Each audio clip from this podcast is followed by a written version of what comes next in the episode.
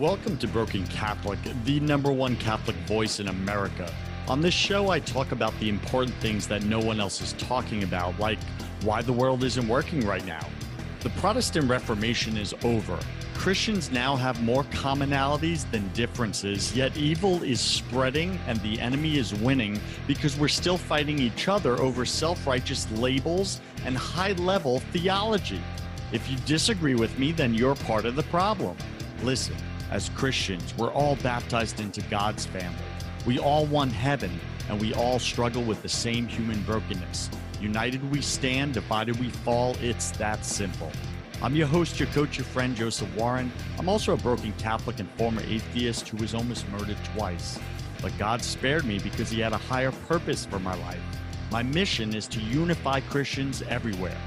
This show was created for you, the person who wants to be accepted and loved and reminded that God has a higher purpose for your life. Let's get started. Today, my featured guest is John Meyer. And John Meyer is the executive director at the Napa Institute. You can find him at napa institute.org. That's Napa, N A P A dash institute.org. And John Meyer is the executive director there. He's also served in that role since June of uh, 2014. Now, John and his wife Kristen were married in 2005 in Chicago. They currently reside reside in San Juan Capistrano, California. Um, I, I lived in California. It's a beautiful place. As converts, John and Kristen share a love for the Catholic faith. John was raised a non-denominational in a non-denominational Christian church in Oakbrook, Oak Brook, Illinois, and entered the Catholic Church in 2009. Uh, in Chicago, they volunteered and served on the local board uh, for several charities and parish ministries. John decided to join the Napa Institute team after feeling called to serve the church in his professional career. Now, one thing uh, you know on the show, Broken Catholic uh, Nation, is that um, I really stand for uh, bringing your faith into your business and bringing your business into your faith and that they become integrated so that you're not living this uh, duality. You know, I call it bipolar Christian. It's like you're Christian on Sunday, and then like I don't even know what we are sometimes Monday through Friday. You know, um, so prior to his role, uh, John spent ten years in commercial real estate. So he's a business guy. In 2006, he co-founded with Kristen uh, Capital Commercial Real Estate Inc., a commercial brokerage firm uh, based in Chicago, licensed in seven states throughout the United States. As a broker, John specialized in retail multifamily development. Uh, Kristen Meyer, his wife, currently serves as the president of uh, commercial uh, Capital Commercial Real Estate. I'm getting tongue twisted today. Uh, John received his undergraduate degree in economics from the University of Illinois in 2004. In 2016, John began to pursue a master's of theology degree from the August, uh, Augustine uh, Institute. So, John, that was a lengthy bio. And you know, bios are just formal, right? We just get it Absolutely. out of the way just to give my audience context. But I want to know who the man is. So go ahead and fill in some of the gaps in that intro, would you? Well, yeah, and I, I think um, the conversion being the first thing for your listeners, you know, um, grew up like many uh, in a in a faith-based home, non-denominational, kind of meaning essentially like like a mega church. Um, not a mm. lot of direction, but a lot of a lot of good feelings, and um, I think that gave me a solid background, um, but a lot was missing. So I actually met my wife in 2000. We uh, we worked together um, in high school and then started dating in 2000. And at that point, she had just come into the Catholic Church herself in 2000, but she had come in with no faith background. So mm. you know, we uh, I pulled her right back out. I, I, would I hate to say so. You know, it was it was easy pickings as I think she went through a, what I would call a drive-through RCIA. I think uh, many of our RCIA programs are inadequate and hers was was exceptionally bad. So um, we were married in a Presbyterian church. Um, really kind of fell away from our faith in our 20s, and then in our late 20s, you know, some things started happening in our life, some crises and other things that just made us feel a call to explore more. And we met a wonderful priest, and he started me on a journey which made me fall in love with the faith. You know, especially in an intellectual way, studying the faith, learning the faith, things started to make sense for the first time. I think uh, when I found the Catholic Church. Mm. How did uh, your wife and possibly you get past like you mentioned the RCIA program was pretty much abysmal, um, you know, that she went through. And, and I could speak to that firsthand. So I know exactly, like you just hit a nerve because I taught that at my church. And every time I would try to teach um, what I knew to be the truth and the beauty behind like the, our beliefs and everything, it would get stifled from the top down somehow. And um, eventually I was just like, you know what, uh, we need to part ways. So I really get that. Like, how did you guys reconcile that uh, second go around? Um, well, when you entered the, the second RCIA program was probably the best one we ever participated in. The one we participated at, at St. Isaac Jogues, Hinsdale, Illinois, so outside of Chicago. Um, very good program. Um, still needs more though. I think anyone who's seeking um, to join the church really needs to commit um, and kind of do some study on their own. Um, you know, it's a little bit like we always say all Catholics have to be converts or not Catholic. You know, it's uh, people who grow up Catholic at some point in their life need to make their faith their own. And if they don't, um, then they're probably just going through the motions. It's probably more of a social exercise for them than an actual true faith journey. So um, making the faith your own at some point in your adult and committing to the study of that faith is very important. And, um, you know, we were very fortunate for the right people to come into our lives. You know, my father's a fallen away Catholic, so I have a lot of Catholics in his side of the family. Um, you know, some of my Catholic heroes, I got a picture of my great uncle with uh, Pope John Paul on the wall right next to me here. Nice. So I, I, feel like for me, it was a generation vacation and God puts the people in your life that you need to, to make that, that next step. It's just, you have to answer it. Um, if you think RCIA is going to provide you everything you need, then you know you're probably not going to be around in five years. Just like kids that go through confirmation and never commit beyond that, they're not around either. I really like what you said there, um, and I know with uh, my Protestant brothers and sisters, uh, this is the bone. One of the bones they have to pick with the Catholic Church is listen, the reason why we do baptism as adults is because we really want to commit to living this faith out. And as Catholics, you do it as kids, but you didn't even know what you were agreeing to, right? Your parents baptized you. And we're like, yeah, but that's why we have confirmation. And, but many of us don't take confirmation very serious. Uh, you know, it's at 12, 13, 14 years old, somewhere within that age bracket. Um, and I think what you brought up is, is a great insight that we need some kind of reversion um, back into our faith as an adult to say, hey, I truly choose this, and now I'm going to live accordingly, which means I may have to change my behavior, which is the thing we don't want to do. And what shows up also, for you in that? I also think a lot of the Protestants get baptism wrong in that, um, besides for its implications on original sin and other things, baptism is about divine filiation. It's about becoming a member of God's family. And we want to do that early on. Um, now, you know, once you're baptized a Catholic, you're always a Catholic. Why? Because you're always going to be a member of that family, um, God's family in His church. But you know, it doesn't stop there. Just like it doesn't stop with you know First Communion and confirmation. So, if anything, I think baptism's in the right spot. I think confirmation could be um, done better, or maybe moved to a better spot. Um, but I actually think baptism is in the perfect spot. As soon as possible, we want to remove that original sin. We want to bring people into um, communion into God's family. So, um, you know, I, I don't think people really understand that that you are truly a son or daughter of God, and you are that through your baptism. See, I love that you just brought that up, right? Because to me, if I just dumb that down for me to digest, I would just say, well, baptism equals adoption.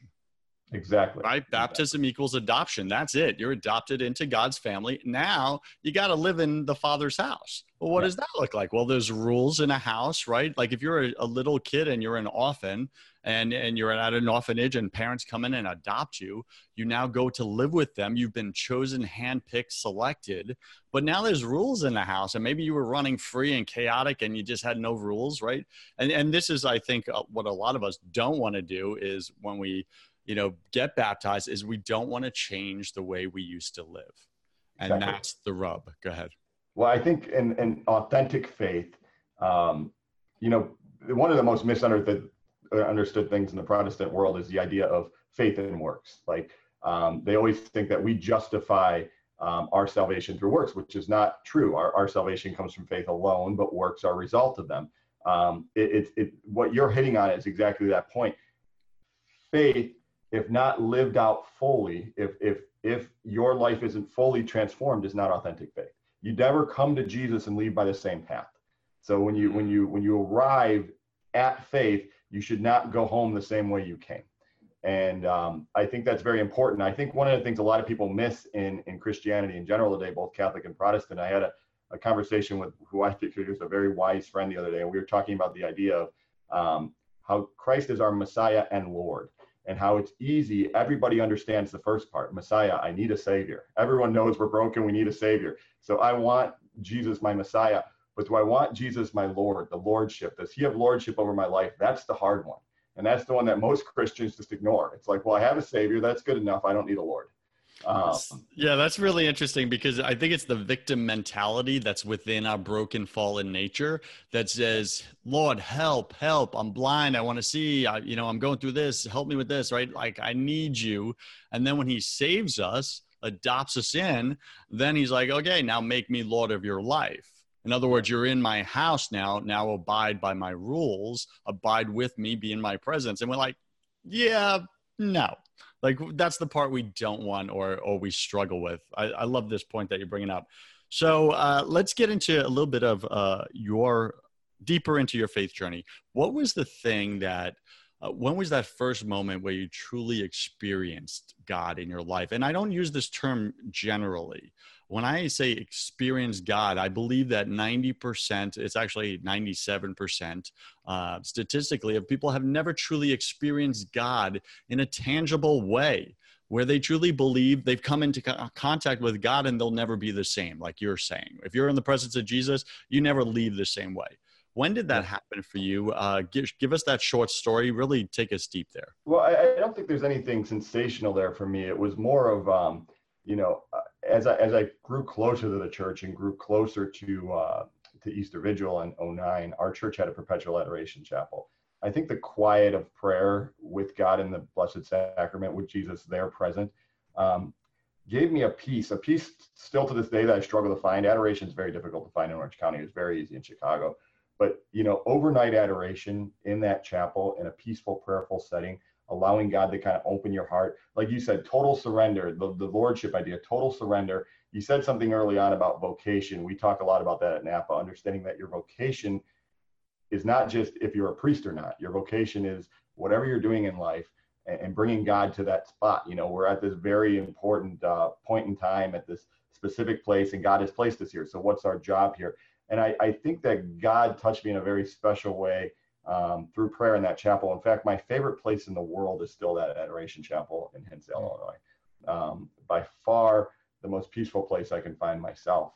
Um, and, you know, it, when you look back on your journey, you can kind of see how God placed you here. One of my biggest struggles with Napa is understanding that 10 years ago I wasn't Catholic. Now, now I've been running a Catholic organization for five years, one that's been tremendously successful the last five years. And, you know, understanding that God gave this all to us and that it was our it was the path he intended all along. Um, we just had to cooperate with the grace to get here. When uh, describe for us a time, a moment, a story of when you resisted uh, what which what where God was leading you in taking on this vocation. Um, when we first took it, it was scary. Um, you know, like I said, we had a background in commercial real estate. We we had a life there in Chicago. Um, you know, I met Tim Busch, the founder and chairman of Napa Institute in May of 2014. They wanted me to start in June of 2014, three weeks later. And um, it, it was a scary moment for us. And it, we were very close to not doing it out of just fear of what, what it, we don't know California. It's kind of a crazy place. It's, you know, what's this job? It, our security in real estate. Are we giving all this up? And, you know, trusting God's grace, you know, it's, it's, I, this is what we talked about with lordship, allowing God to be Lord of your life. Um, you know, lordship's hard because God's going to ask you to do hard things. Um, he's always going to do what's best for you. It's not always going to be easiest for you. So, could be is working in commercial real estate where we're comfortable with our friends and family in Chicago the easiest path? Yes. Was it the best best path for us? No. Um, and you know, it's easy to say that looking back, but I think when we first started this journey, we were very close to not starting it at all. Mm, uh, you know, when you just bring up God's always going to ask you to do, you know, difficult things. It's like this yeah. is this is what you're signing up for. I I look at it this way, especially in the Catholic space, right? And I love my Protestant brothers and sisters. I married one, right? She's Baptist, she still is, and and that's totally fine because as I see it, we have the same foundational beliefs sure. in Jesus Christ, right? So we can work with that. It's definitely workable. So you know, uh, being able to uh, take on um, the cross that comes with Jesus. No. Like we can't accept Jesus without accepting his cross. Why? Because he he kind of uh, meshed the two together when he was crucified on it right? He he ended death as we know it etc so the cross is now part of him. He's part of the cross. And to take on jesus means to take on the cross right?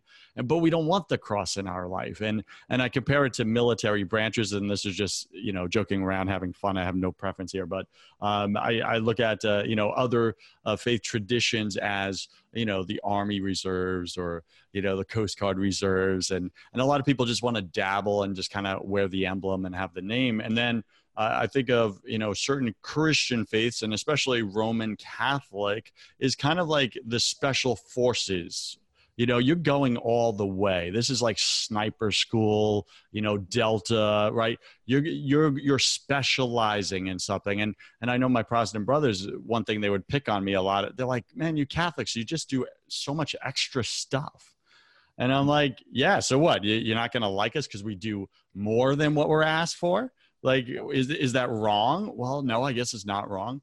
So like what shows up for you in that? And and maybe you have a comment maybe you don't either is fine yeah, but go ahead. i think what you said there um, is a kind of a playful version of what the church says and that's that there's truth in all religions and truth in all denominations. It's just the fullness of truth is here. And it, when we talk about bearing the cross um, catholics actually have an advantage here because we have redemptive suffering. We understand um, what crosses are about. You know my wife and i aren't able to have children. That was one of our crosses one of the things that we thought our life would be much different at this point. But God has better plans. You know what He's done in our lives. Um, you know, we spend about 200 days a year on the road for Napa. We're all over the world, really. Um, she comes with me, um, thanks mm-hmm. to the generosity of our board. So I think the, um, you know, it's it's provided us to do things in, in his plan that are different than what our plans would be. You know, if, if 20 years ago you asked us, uh, or 15 years ago when we got married, what life would look like now, it would be entirely different. But it's not the best plan. The best plan is God's plan. And I, I think helping our, um, you know, helping look at crosses in a way that we unite them to Christ and, and ask for what is his plan in this? Where, where's the beauty he's trying to take out of this? What, what good is he trying to make from this? Um, same thing with, you know, we've had um, not us personally, but in our immediate families, illnesses and other things. You look at these, these crosses that come your way and, and you ask, what is God trying to do here? Um, in my life or the life of others around me and, and what's my role in it? You know you mentioned um, that uh, you and your wife are not able to have children and i could only imagine how difficult that is and i get uh, i have close friends here that have been uh, trying to have kids for years. Uh, it's been a major cross on them. They finally, uh, you know, had God answer their prayers, and they got pregnant and they were just elated as you can imagine and it was a miracle pregnancy. Like the doctors were like "This you're not going to have kids and everything right? They got pregnant and uh, i think it was five to six weeks in they got a, a typical call from obgyn or whatever and they let her know uh, they had her come in and everything and she had had a miscarriage. It's terrible. And you could imagine the emotional high and then the emotional crash of course. Like God finally answered our prayers and then he took it back. Like, why? Why, Lord? And I, I know my buddy, the husband, he, he told me, he's like, Joseph, I pretty much gave up on God at that point. I was done. Like, who are you? Why would you do that? That's so cruel. Like, to even get us excited and everything like that. And I know that that probably speaks to you personally in some way or, or brings up some emotions. Like, how did you wrestle with that and still remain strong in your faith? Or did you have a, a crisis of faith uh, when you that news was broken to you that you can't have children? Yeah it, for us it was a crisis too of um, of our catholic faith because if we were um, to use kind of modern medicine things that the church doesn't agree with we would be able to have children. But oh. it's our choice um, to not cross that moral barrier.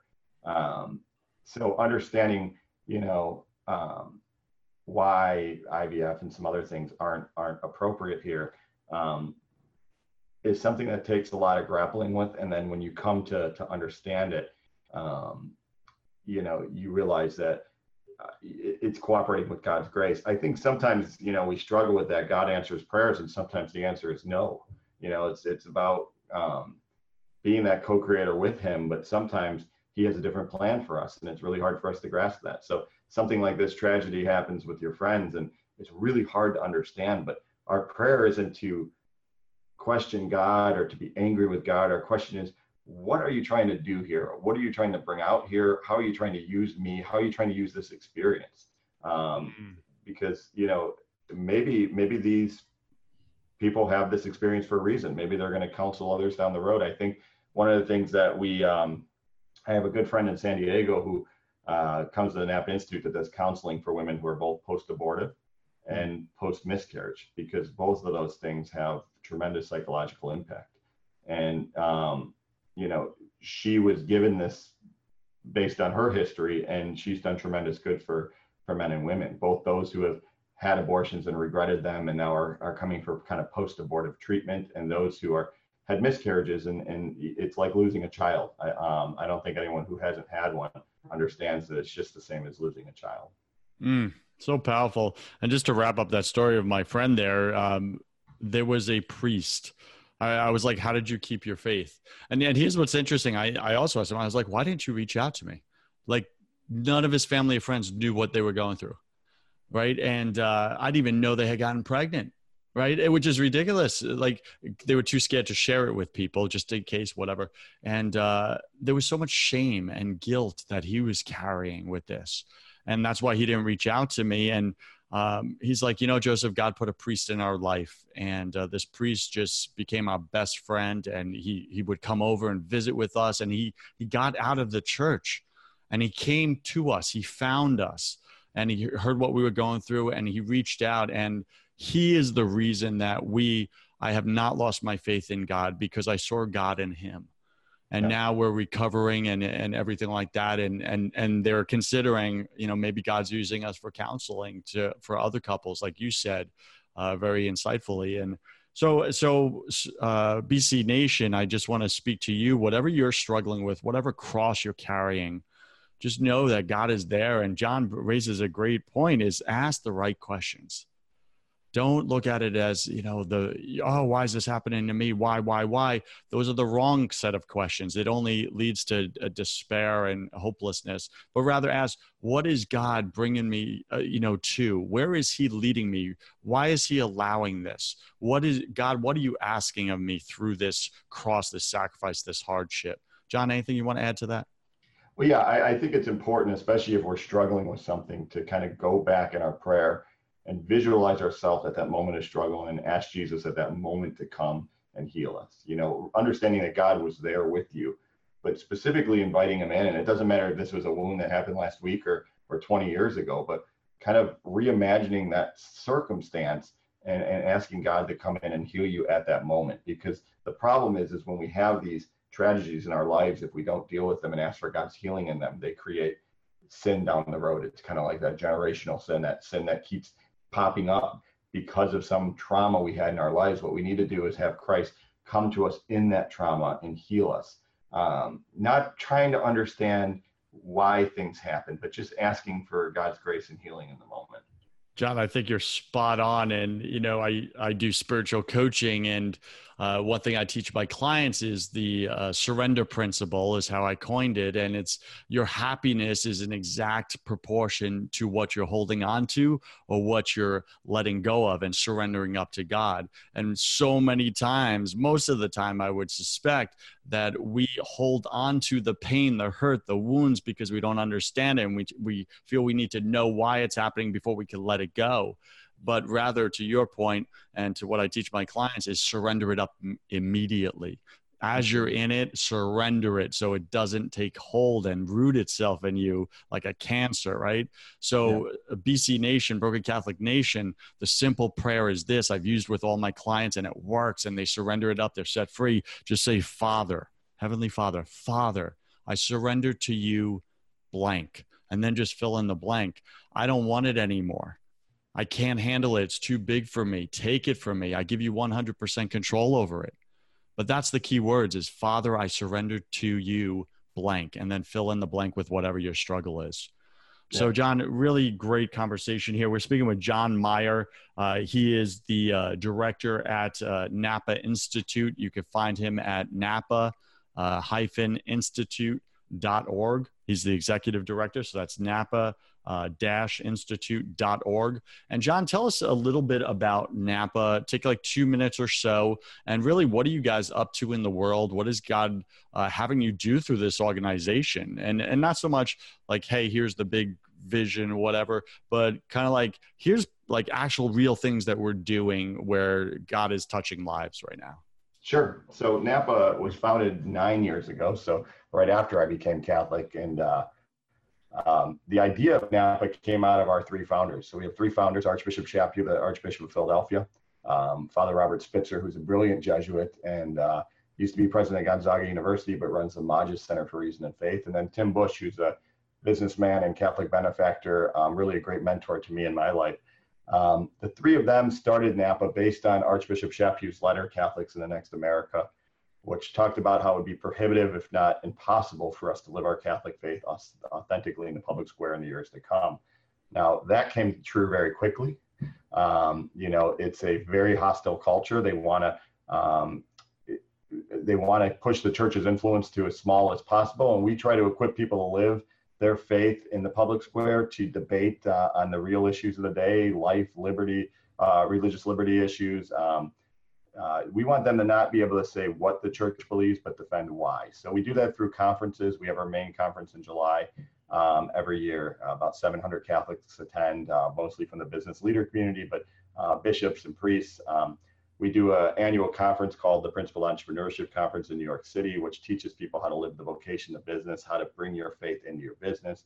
Uh, we do priestly formation. We brought 700 priests through formation last year on things like homiletics and scripture, trying to help them be better fathers of their parishes. Um, we do pilgrimages uh, to Europe and Asia. We uh, have symposiums. Uh, we work with politicians in DC, all sorts of different things. But the idea is to inform them on their Catholic faith as it pertains to issues in public life. Uh, so, BC Nation, uh, what I'm hearing John say is uh, it's not enough for us to quietly live our faith and not be plugged into societal issues.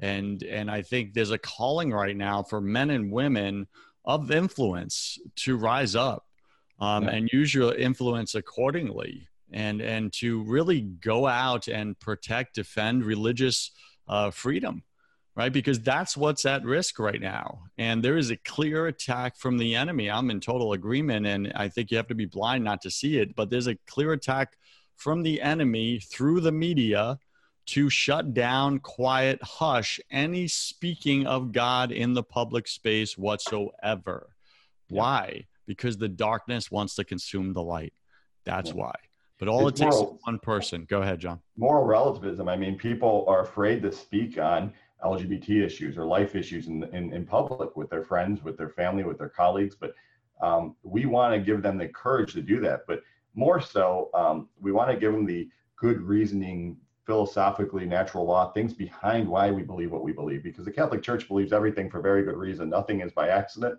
We didn't decide what we were going to believe on these issues. These are rooted in in our in our church's magisterial teachings and in philosophy and natural law. So what when when the public pushes you on an issue, we want you to be able to win the argument, not just state your opinion.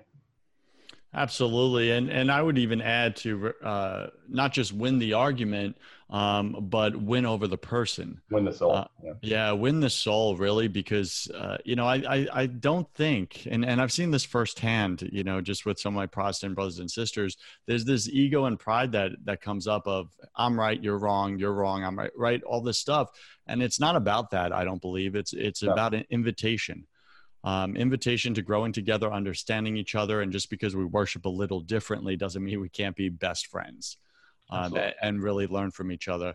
So we're speaking with John Meyer, uh, Executive Director at Napa Institute. You can find him at napa-institute.org. And John, uh, welcome to my uh, favorite part of the show. We're going to wrap this up here. It's been a great conversation. Uh, welcome to the confession round. Uh, okay. This is where I'm going to ask you 10 quick fire questions. You have about three seconds to answer each. It's just for fun. Don't overthink it. Are you ready, sir? I'm ready. All right. What's your favorite thing about God? Um, that he loves me. Amen. What's your least favorite thing? That, uh, there's nothing I don't love about God except for that sometimes his path is more confusing than I'd like it to be. Yeah, for sure. What are you most afraid of? What am I most afraid of? Um, I don't. I don't know. We all have something. Um, I think my, my insecurity is always with uh, losing my security. With uh, you know what what does my future look like? Uh, I'm too much of a future planner and not enough of a God truster. Mm, that's real. What What did you spend way too much time doing in your twenties? Um, a whole lot of uh, um, a whole lot of busy work for nothing. Um, you know, I, in my 20s, I was very self-consumed, and so was my wife, and that was uh, kind of how we lived our life for a while. So, up, we were so consumed with appearance and outward appearance, not inward appearance. Mm, I, I get that personally. Yeah. What secret fear do you have about people? I think we all have fears of being accepted. hmm Yeah, for sure. What do you wish you had learned sooner about God? Um, that trusting Him will always lead to the best possible outcome. Got it. What's a new habit you want to form? Uh, more uh, consistent prayer, especially mental prayer, um, better examinations of conscience, better mental prayer daily. I think it's, I, I myself find myself so busy and so distracted, I find mental prayer to be difficult. Mm, amen. Uh, and uh, what's a bad habit you want to break? To the phone, you know, we're addicted to emails and, and social media and all this other stuff. There's constantly information coming at us and we're, we're connected, but disconnected. So Uh, literally, as you got on, you know, with me, like you, you couldn't hear me and you were just stuck to your phone. And I'm like, John, hi, John. Good morning, John. You there, John? so that was a great example. That's funny. Pick three words to describe who you are now. um, I'm a husband. Um, I'm a conservative. I'm a Catholic. Got it. And pick three words to describe who you were before you experienced God in your heart. um, lost, seeking, and um, confused. Mm, yeah, that's real. And last question, John, if you could come back to life after you died, look your family and friends in the eye and give them only one piece of advice, what would you say to them? The only thing that matters in life is your relationship with Jesus Christ. The only thing that matters in life, BC Nation, is your relationship with Jesus Christ. John, any final wisdom? What's the one thing you want my listener to know about having a relationship with God versus not? That life is only fully lived when you have a relationship with God. That there's no meaning or order to your life without Him. Mm, amen. And uh, what's the best way for BC Nation to get in touch with you if they so choose? The website you gave out would be fine. Um, our contact information is all on there. You can also sign up for our newsletter uh, on the website. Very cool. BC Nation, do you love listening to the show Broken Catholic? Do you love guests like John Meyer, Executive Director of the Napa Institute, coming on, sharing his faith journey, sharing his realness, his vulnerabilities, sharing his struggles, but also sharing his victories and what God's up to in his life? If you do, then make sure you subscribe to the show, share the show with a friend. Don't just keep good things to yourself. You can't be greedy with goodness. It's not allowed. So share the show. And uh, I encourage you, if you're going through a struggle right now uh, and you're looking for possibly some spiritual coaching, uh, go sign up for a, a, complimentary spiritual clarity call with me, myself, and I um, at josephwarren.net. That's josephwarren.net. I'd love to chat about, you know, what, what do you want in your life right now? And do we want to work together? John Meyer, you are uh, my hero now, my friend. Um, thank you for being on Broken Catholic. Uh, thank really, you. Thanks for what you do. Absolutely. And I wish you God's love, peace, and joy in your life, my friend. Thanks a lot, Joseph. Cheers. BC Nation, you cannot show up authentically in your life without building faith in your business. If you want the business side of that conversation, I have another podcast called First 100K, where I interview successful entrepreneurs about how they made their first $100,000, because that's where I believe 90% of you are stuck and you can't break through. Go to first100k.com to find out how. I'm Joseph Warren. You were made for greatness, so stop being a wuss and start being a winner. Have a blessed day, and I'll see you right back here next week.